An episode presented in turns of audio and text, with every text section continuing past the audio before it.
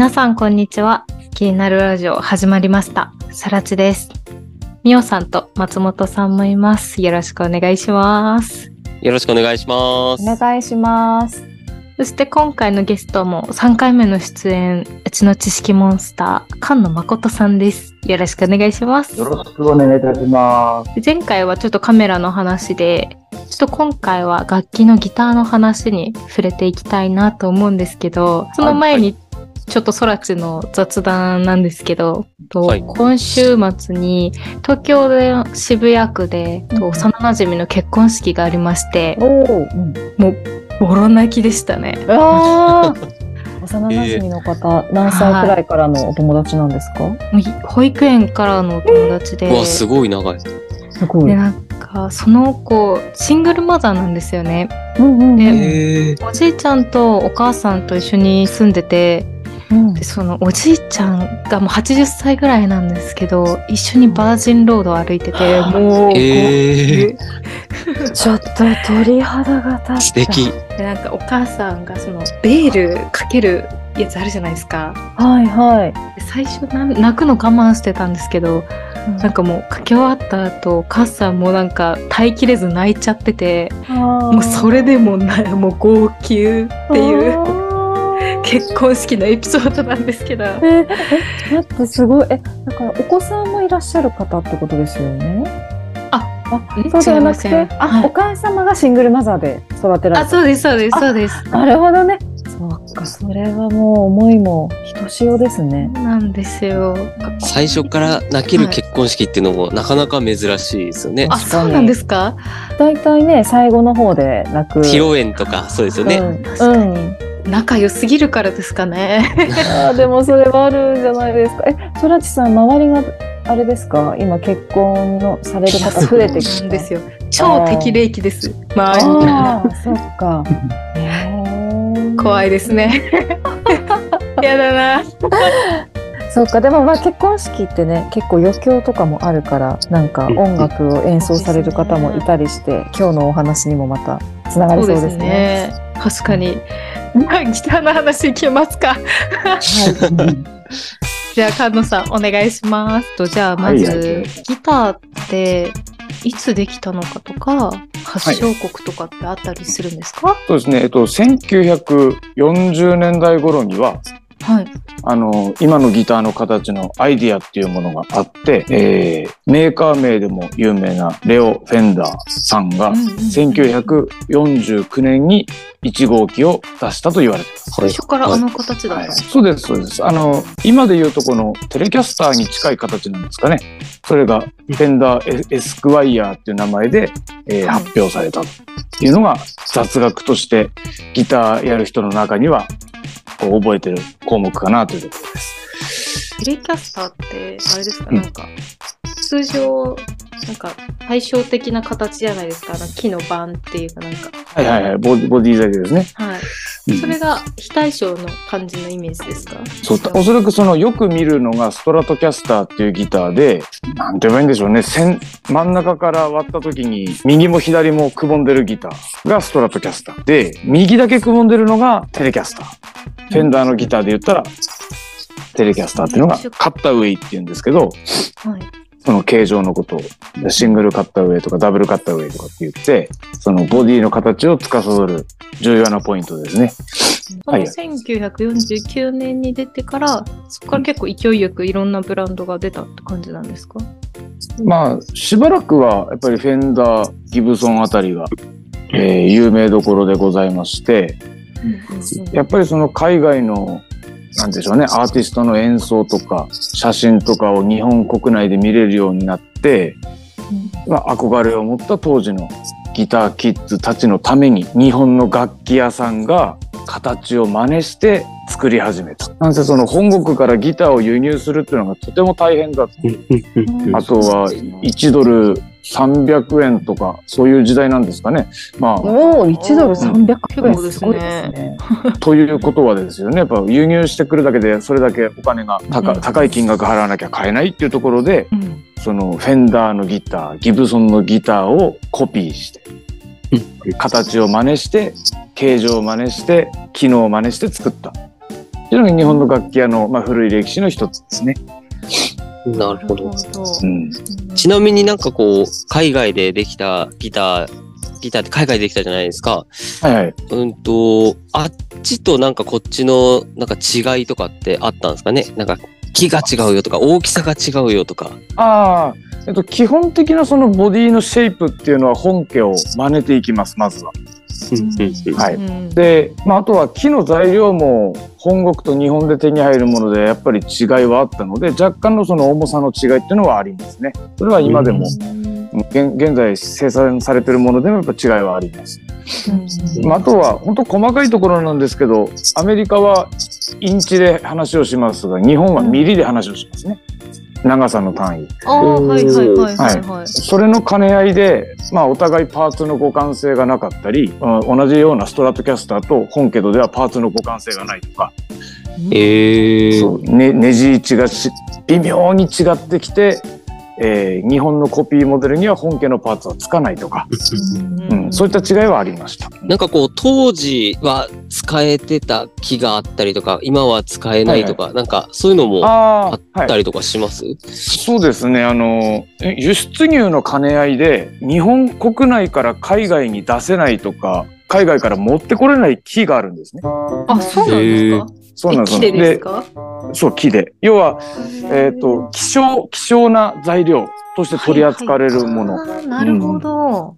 例えば日本で言ったら杉の木なんて嫌われるくらいいっぱいあるじゃないですか。ありますね。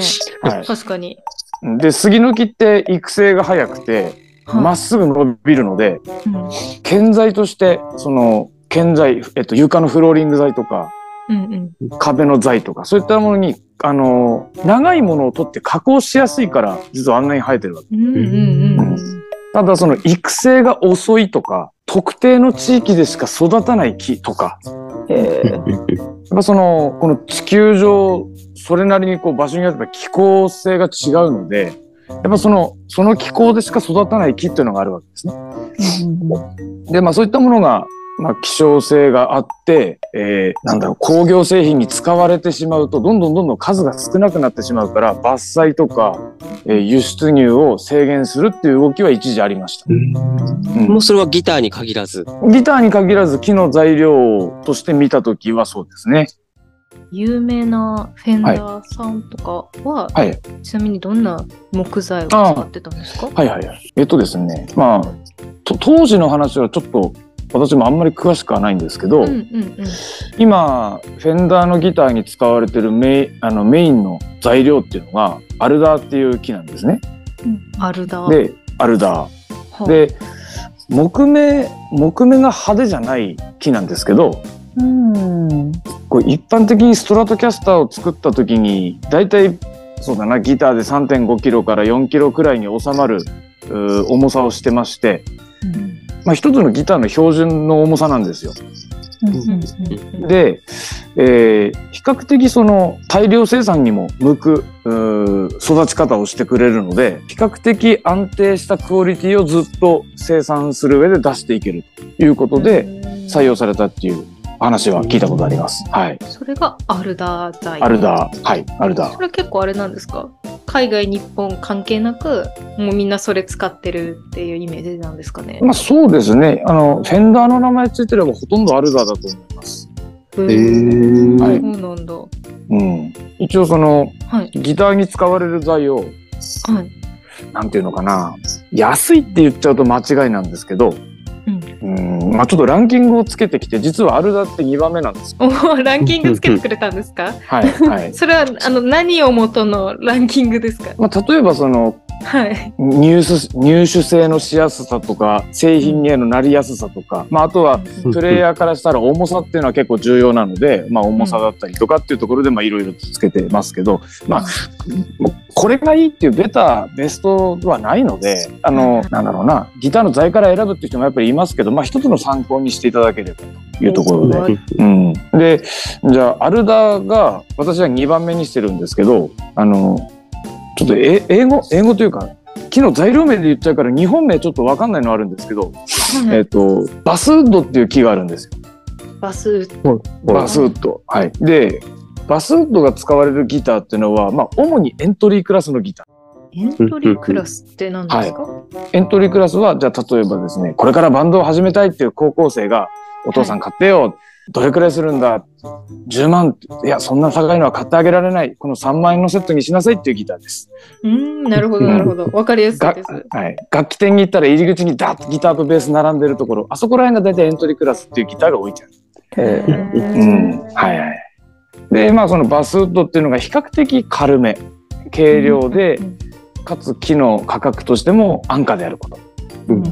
あとは加工のしやすさ。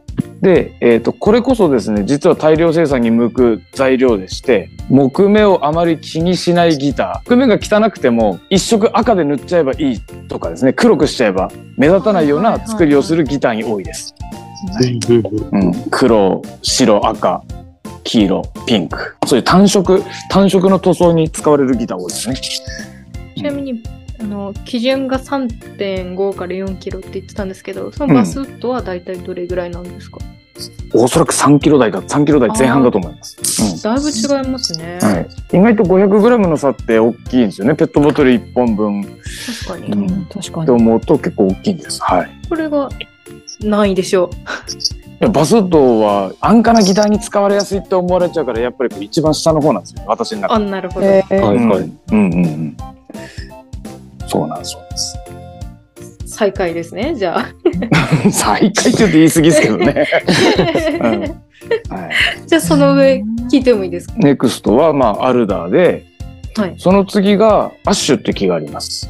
アッシュ。あー、ブログにもありますね。木目のなんか感じがちょっと独特です。そうなんです、そうなんです。木目が、まあ、俗に、俗に言うと派手、派手と言っていいでしうょうね。ん、うん、はい確かにそんな感じがしますね。なんか、あ、見た目が。大きい、なんか柄が大きい。うんそうそうです、そうです。うん。年輪が幅広く見えるっていうかですね。うんで、この木目を生かしたギター作りっていうのをする、やっぱり、クラフターというか工房さんもあって、基本的にはそのナチュラル仕上げっていうんですけど、要は木材に透明のクリアの塗装をかけ、て、艶を出しながら木目を生かす。それで作り方が多いですね。はい。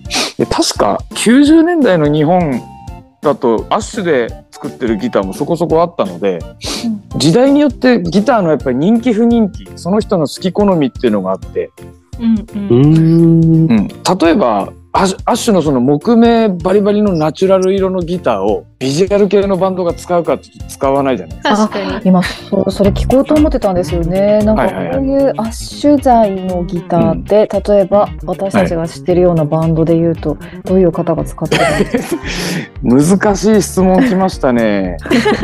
難しい質問だな。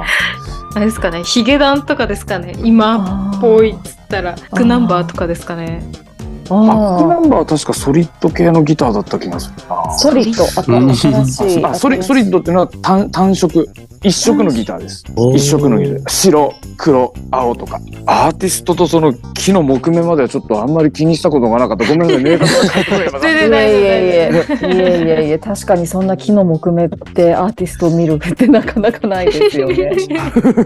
うん。でも確かにあれですね、時代で言うと、なんか、バスウッド系、ブログに書いてあるバスウッド系は、はい。ビジュアル系のバンドが持ってるよなってイメージは。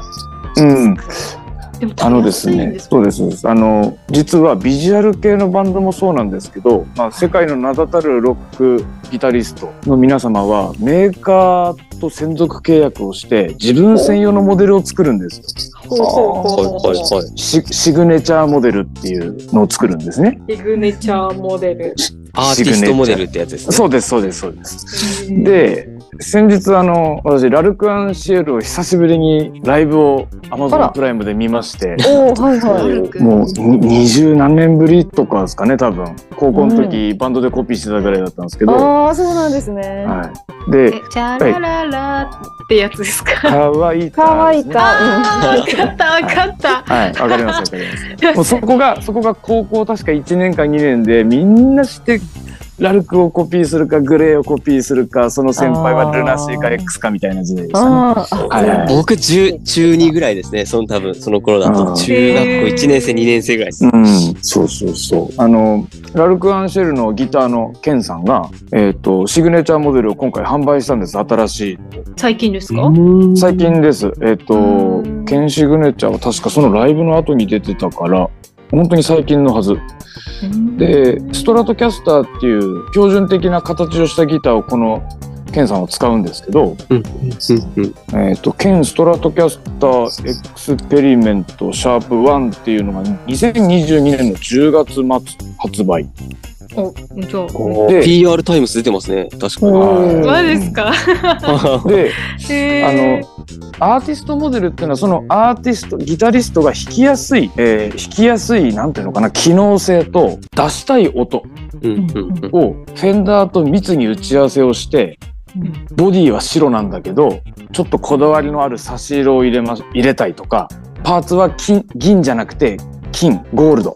のパーツを使いたいとか、ピックアップはこれ、ピックガードはこれ、トータル的なデザインはこんな感じっていう形に作ることができるんですよ。で、フェンダーでこれが出てて23万するんです。か、おお。うん。あ、うん本当だ。すごい。いろんながモデルがあるんですね多分このケンさんもああ、うん今回出たシグネチャーはこのワンパターンなんですけど、はい。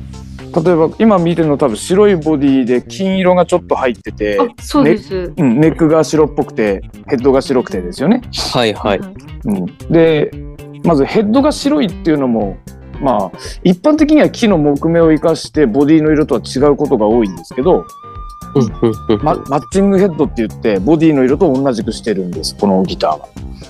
うんでヘッドの形も昔からのトラトラリトラディショナルなヘッドの形状じゃなくてちょっと主張するような大きいラージヘッドっていう形を作ってると。でパーツが全部ゴールドでネジもゴールドですこれ。かっこいいんですよなんか見たら。若干ピンクゴールドみたいな感じですかね。そうですねこうスマホで見てると少しそんな感じがします華やかな感じですね。でまあそういった県産本人のこだわりを一般のユーザーが、えー持ちたいっていう人のために作る作って販売するわけです。うんうんうんうんただ実際にライブで使ってるギターはもしかしたらまた仕様がちょっと違うのかもしれない。ああ、なるほど。けどもケンさんとフェンダーが、えーこれはシグネチャーモデルですって出したものが今回、まあ、私がつい先日見たライブで見たギターがこれだったんでちょっと話をしました。へーでな名だたるアーティストは本当にシグネチャーモデルだったり本人仕様モデルだったりっていうのは結構出てるので、えーまあ、それを例えば20万30万円というお金を出してなかなか買うのは難しいなっていうユーザーいるわけですね。うんうんうんで、えっとですね、ちょっとメーカー名変わります。ESP っていうメーカーご存知ですか？いえ、わからないです。初めて聞きました。はい。うん ESP っていうメーカーは、えっ、と、まあ、ファンの方に言うと怒られるかもしれないですけど、どっちかというとビジュアル系のバンドが使ってる楽器を作ってるメーカーです。ざっくり言うと。これは日本のメーカーですか？うん日本のメーカーです。えー、そうなんだ。はい。今でサイト開いたんですけど結構なんていう、個性的な感じそうそう、個性的な、あの、うん伝統的なギターの形ではないものが多かったりしますね。ESP っていうギターのグループには、実は弟とその下のブランド、3ブランドあるんですよ。へへーーそうなんだ。で、本家は ESP。で、そこから少し機能を削ってとか、木の材料を変えて、買いやすい値段にしたのがエドワーズってメーカーがあるんですよ。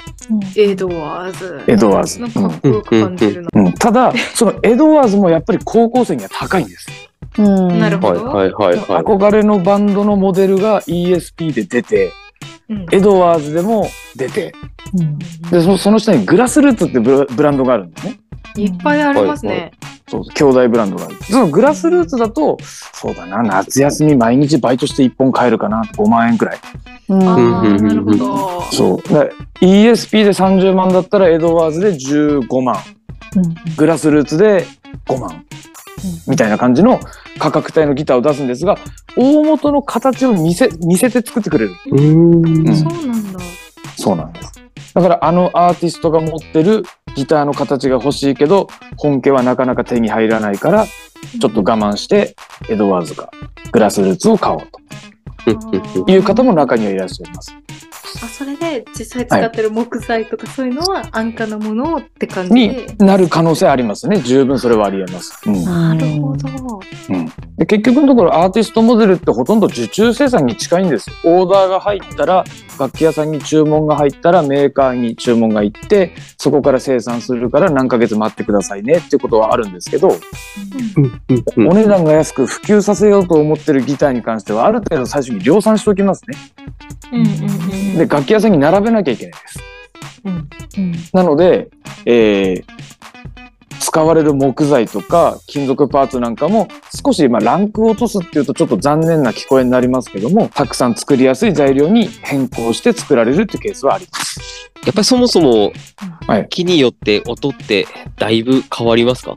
そうですね。まあ私自身そんなにそんなにたくさんのギターを弾き比べているわけではないんですがそうだな。じゃあバスウッドからいくとままあバスウッドが普通の音だとすると例えばアルダーだったら中中域の音がちょっと太く出やすいとかうんうなんだろうなアッシュだったら癖のない音が出やすいその後のエフェクターで音を変えて変えた時にあんまりこうギターの差が出ないとかまあいろいろありますけどあの木って本当に難しくてうんまさか生えてる木切ってきてそのまんまギターの材に加工するわけではないんですよ。何年十数年で乾かしてからギターの材に加工されるんですね。そうなんだ。うん、そして木木のそうだな木の板ってこう曲がったり反ったりするのって見たことあります？ああ、なんかか、うん、見たことあります。うん湿気とかなのかな。そうそうそうそううん。呼吸をしてるので木の木も生き物って言われてるぐらいで、えー、と水平性が狂うんですよ簡単に言うと横に置いた時になんか反って見えるなとかうんうんでうんそれを改善するためにですねギターのボディって実は分割されてるものもあるんです。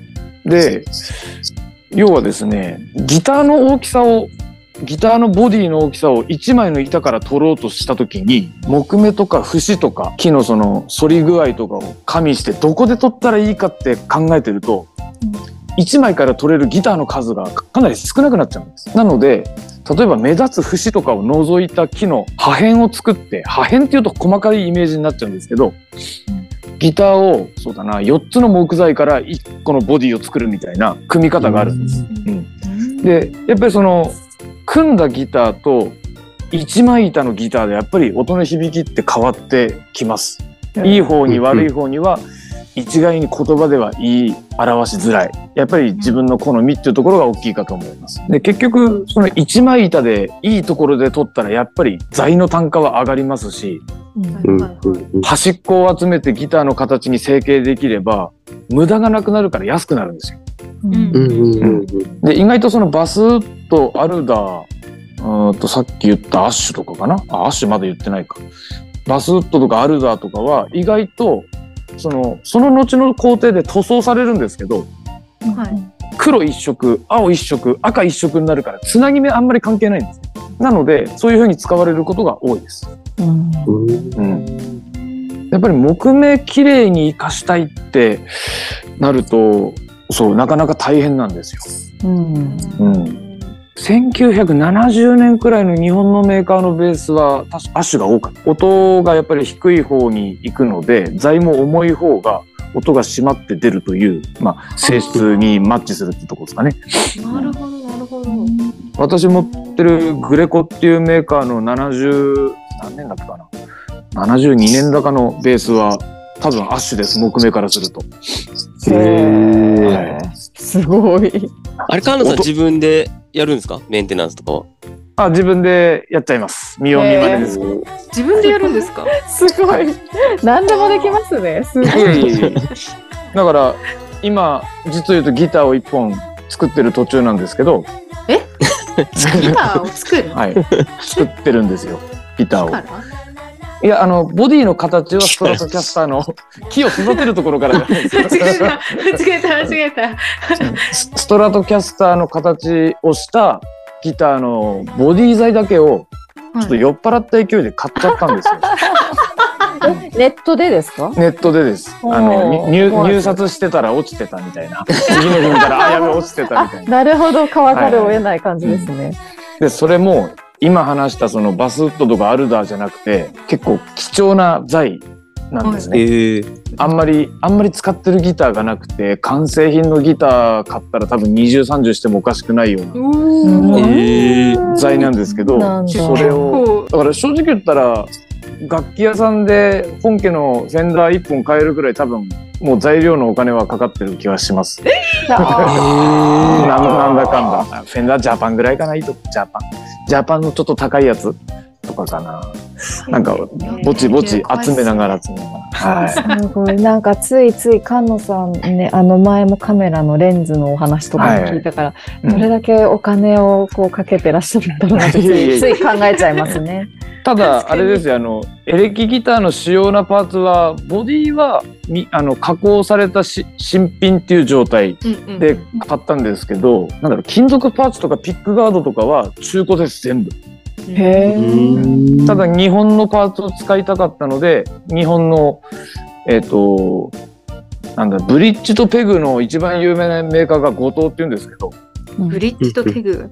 あブリ,、えっとブリッジがギターの後ろ、後ろ、なんだ、下の方にあって、はい。ペグは糸巻きなんで一番上にあるんですけど、それを日本製の後藤っていうメーカーのゴールドを買って、うんピックガードは真鍮製を買って、うんで、ピックガードとか中の音が出る部分、サーキットって言うんですけど、はい。サーキットはハードオフで買ってきたジャンクギターから全部まるっと移植して、音を出せるところまでは行ってるってところです。ええすへえ本当多ただね趣味ですね。いえいえまだねネネックの加工をしてないので、ネックはくっついてないんです。まだあの、ドライバーでコツンコツンってやって音が出るっていうところまではやったんですけど、なかなか進まないんです。楽しそう。楽しそうですね。楽しそう。ああ、ちょっとできたら写真撮って送ってください。ぜひぜひいやー見てみたいおみお見せしたいですけどね、なかなか、なかなか進まないですね。だから実を言うとその材は何ネックは何、うんえーそれのこだわこだわりある人は、まあ、もちろんフェンダーとかギブソンって大手のメーカーさんのギターも選択肢に入るんですけどうん。一つずつそういうのを選んで答えてくれるビルダーさんが国内にもやっぱいらっしゃるんですね。あんそうなんだ。あんまり大きな看板でやってるところはないんですけどうんそういったところにもうオーダーかけて、ボディはこれ、ネックはこれ、このパーツはこれ、あれ、それって決めて、で、45万円になりますみたいな感じで作るっていう方もやっぱりいらっしゃいますね。はい。でそうやってこだわって作ったやつって、はいも元の木材もいいからあれだと思うんですけど、はいはい買い取りってなったら結構いい値だったりするんですか？意外とですね、あの、中古市場で難しいところなんですけど、私の好みを、じゃあ例えば、そらちさんが同じテンションで共感できるかできないかっていうところ多分あるじゃないですか確かに確かに。うん。うんうんうん僕はこのギターがいいと思ってこういう風に作ったけど、いやー、私アッシュ好きじゃないからな、重いし、みたいな。とか、とかですよ。あとは、中古で買うにしても、どこの工房が作ったかわかんないのよりは、フェンダーとかギブソンの方がいくない？みたいな、なるほど。いうところもあるので、やっぱその、うん熱量共感できる相手じゃないと、持ってる人も売りたくないと思うんですよね。ああ、なるほど。うん面白い、うんうんそうですよね、せっかくの。うんうんあんまり大きなことは言えないですけど、どこの買い取り店に行っても、工房の名の知れてない状態だったり、フルオーダーして、えなんだろうな、ロゴがついてないうん謎のギター使いになったうん。なただその作った仕様がきちんと工房が出して例えば書類に残ってるとかボディの材は何で1枚もので作ったのか継ぎはぎの2ピース3ピースなのかとかですね。でいつ頃作られて何本目のギターでっていうのが、まあ、少しでも情報があれば買い取る時に、まあ、買い取り店のスタッフは、まあ、情報を集めやすいというか査定の加点にしやすいってところはあると思います。うんうんうんうんうん今ブログでマカボニー材っていうの出てきたんですが、これマホガはないですよね。マホガニーですね。マホガニーってなんかちょっと他の家具とかでも聞きますそうです、そうです。うんそう、そうんその通りです。家具に使われる材料なんですよ。で、マホガニーはギターでどこに使われてるかっていうと、レスポールっていう形のギター。まあ、このギター国内のアーティストで言ったら、ビーズのタク松本さんでしょうかね。へへえ、そうなんだ。タク松本さんはギブソンのレースボールたくさん持ってらっしゃいますし、じご自身のモデルありますし、はいはいはい。はい。ギブソンのボディの、えー後ろ側がマホガニ。うん。前は違うってことですか？後ろ側ってことは。そうなんです。あの、木目が、マホガニの木目ってすごい細かくて、パッと見その印印象に残りにくいっていうのかな。なんかそんな感じはする気がするんです、私は。で、レスポールの表側の材は実はメイプルメイプルっていう材を使う。カエデですね多分。日本名でいうと。でこのメイプルっていうのがいろんなメイプルがあってあの燃えるような柄に見えるメイプルだったり、うん、もやもやっとした。キルティッドメイプルフレームメイプルってあるんですけどはい。その木目を表側だけに貼るっていう手法をしてるんです、えー、うん、それって重くなっちゃわないんですか？いやそそんな分厚くはないですよ。あまあ厚みはあるかギターによって変わるけどもそれでもレスポールって実際重いんですよ。今言われた通り。うん。重いんです。あの5キロ弱になるんです。ギターに仕立て上げると。ええ私は正直言うとレスポールは疲れて弾けない。くらいやっぱあのテレキャスメインで使ってるとやっぱりレスポール重いんです、いいですよね、5キロって私。うん、いつもスーパーで5キロの米持って帰ってますけど、偉い。そうそう重いなと思って、うん。あれを筋肉痛です。23センチの紐で肩にかけてみてください結構肩に食い込みますよああ、痛そう痛そう。で、それやっぱり比重が重,、まあ、重さが重いのと、まあ、その、なんだ、レスポールについてるピックアップっていうのも、やっぱそっちに寄った音を出せるものがついてまして、まあ、これぞレスポールっていうような音が出せるギターが仕立て上げられるんです。その、ま、えっと、マホガニバックメイプルトップにハムバッキングピックアップって、ハムバッカーピックアップっていうの、まあ、それがもうよく見るレスポール、もうザレスポールっていう形をしてるギターですね。で、その、メイプルの木目がとても綺麗だったり、全く同じものが基本存在しないので、うん。あとはそこにカラーリングで赤でモヤモヤっと見えるような燃えるような赤のギターを作ったりおそらく写真で見ていらっしゃると思いますけどこうトラメっていうんですかね。こうなんていうのかな。すごく派手なセねセンターパートの横に線を引いたみたいな見た目。ああれは本家のギブソンだったらちゃんと木目を生かした塗装をしてます。ただですねこのキルテッドメープルとか、えっとフレームメープルって実は憧れる人が多くてはいはい。安い安い安価なギターに関してはなんとプリントしたものを貼ってます。木じゃなく、プリントってことですか？そうです。印刷したものを貼ってまあラミネート加工なりうんクリア加工なりをしてメイプルメイプルの木目綺麗なギターだぞって出せるんですよ。ただこれがうん。私たち査定をしてるとよく遭遇する事案なんですけどギターってどうしてもぶっつけたりして塗装が落ちていくんですあ。でどんどんどんどん経年劣化でそのえっ、と剥がれたところからバリバリバリって剥がれちゃうことがあるんです、あとは印刷物なんで縮むんですよ。なぜか、うん。でそのメイプルトップの部分だけベローンと剥がれちゃうこと。20年くらい経つとなりやすい、うん。私が高校の時に買ったなんだこれあれどっちだっけ？フレームメープルかな？フレームメープルの実はグラスルーツのギターを買ったんですよ。間違って。なんでかそれを買っちゃったんですね。間違って。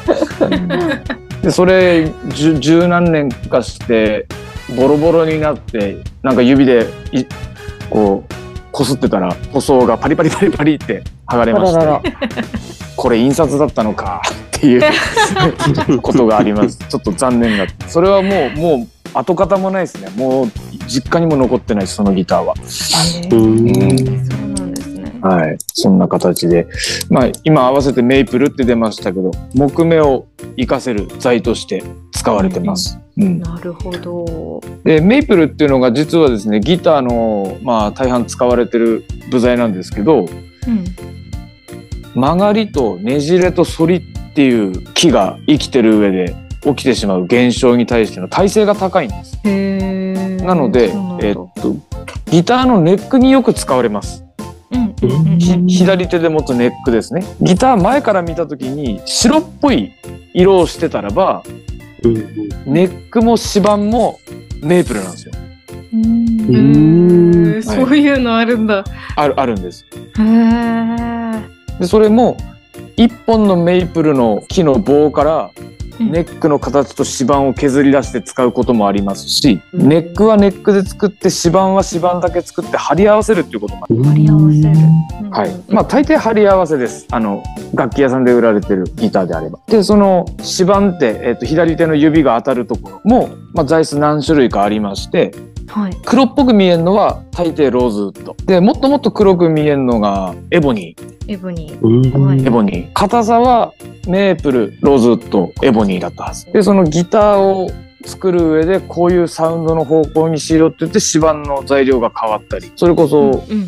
セミオーダー、フルオーダーするときにもう指板は絶対ローズウッドって指定する人もいれば、明るいメープルを選ぶ人もいる。そのメープルとかローズウッド、エボニーでも重さ結構変わりますか？まあ、指板、指板の大きさって結局50、50、60センチくらいの幅4センチ、5センチくらいの板なんで、そんなには変わんないですね。それ変えたぐらいそうなんですね。はい、でそのローズウッドっていうのがさっきちらっとあの前半に話出ましたけどもはい。輸出入が規制されてる材料なんです。まあこれってじゃあ、うん日本のじゃないってことですか？ローズウッドはですねあのなんとかローズウッドって言い方がいろいろあって生産地区で違うんですけど、日本では多分作られない木だと思います。ローズウッドの材料としては輸出入基本できません今は。ただギターになっていればうん。ちゃんと税関通すと輸出入できます。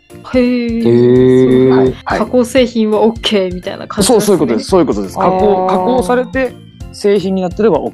ただ、とても大変らしいんです。なんか調べたら、うんそのローズウッドが何ローズウッドなのか。で、えっ、と、学名を書かなきゃいけないんですってね。学名。学名。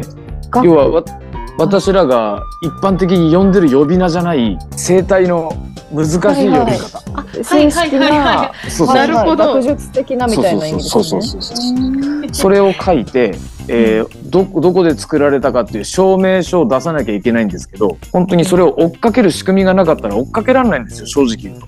確かに。うんうんめっちゃ大変ですね。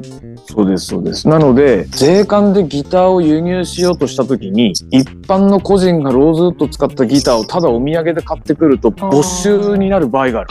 ああ、なるほど。はい、えそうーか。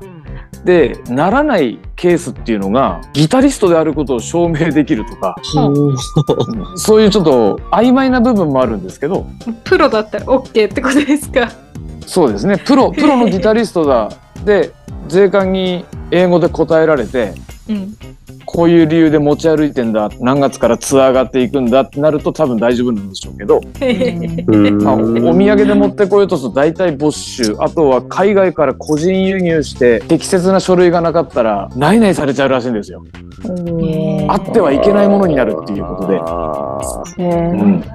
だから国内で流通させる分には問題ないんです。楽器屋から買う、楽器屋に売る、うんうん。えー買い取ったところが例えば業者同士の売買で国内の業者に流通させるっていうのは問題ないんですけど出す出したところからいきなり海外に行こうとするとこの特定の材料は非常に扱いが難しいとされてます。まあそういったこともあってローズウッドとか、まあ、この後言うこれ頭にブラジリアンってつくんですけどブラジリアンローズウッド日本では測らんだって言われることが多いんですがとにかく希少性が高い材料で本当にお目にかかれることもまず少ないですね測らんだ。まさかのテレキャスターをローズウッドだけで作ったオールローズっていうギターがあるんですけど中古市場で多分15060じゃくだらないくらいの値段つきますから ボディもローズネックもローズ指板もローズ。はい。とても硬く重く。非常に人気のあるモデルというふうには情報を得ていますね。ラジオで喋った記憶がありますね。オールローズテレキャスターは。オールローズテレキャスター。そう あれですよね、あの、き、君の名はの、あ、そうそうそうそうはいはいはいはい。あの、 RADWIMPS さんが使ってたギターですよね。そうですそうです。材が新しく取れないっていうのと、やっぱりその日本に入ってくることが難しい。うんえー誰それが使ってた。まあそういったところでやっぱり欲しい人はいくらでも値段出していいから入ってきたら教えてくれってやっぱり楽器屋さんに話をしてる方もいらっしゃるぐらいなんですよ。へーそうなんだ。でやっぱりそれ意識してオールローズっぽいギターっていうのもやっぱりありますけどね。なるほど。うんもうそうやって作ってるってことですね。そうです、そうです。ちょっとめっちゃ中途半端なんですけど、はいはいはい。あえてこの今後のくだりを後半に持っていきたいなって今空ち思ってて、うん。はいはいはい。うん。で次回なんですけど今はい。話した木材もそうですし、はい。ちょっと今流行りの何でしたっけ、ボッチ・ザ・ロックってはいはいはい。いういます、はいそれがアニメですね。はい、社会現象になってるってことでそうなんですよ。それが出てもうロスロスでロスでたまらないですよ。ギターが 売り切れちゃうんですってそれが流行っててそうなんってです。いう感じのくだりも話していきたいなと思うんですけどああわかりました。ぜひ皆さん付き合っていただければと思います。はいお願いします。はいはいよろしくお願いします。気になるラジオは毎月5月くらいに不定期で公開をしています。ぜひ気に入っていただければ聞いていただければと思います。んじゃあ終わります。はーい。ありがとうございました。バイバーイありがとうございました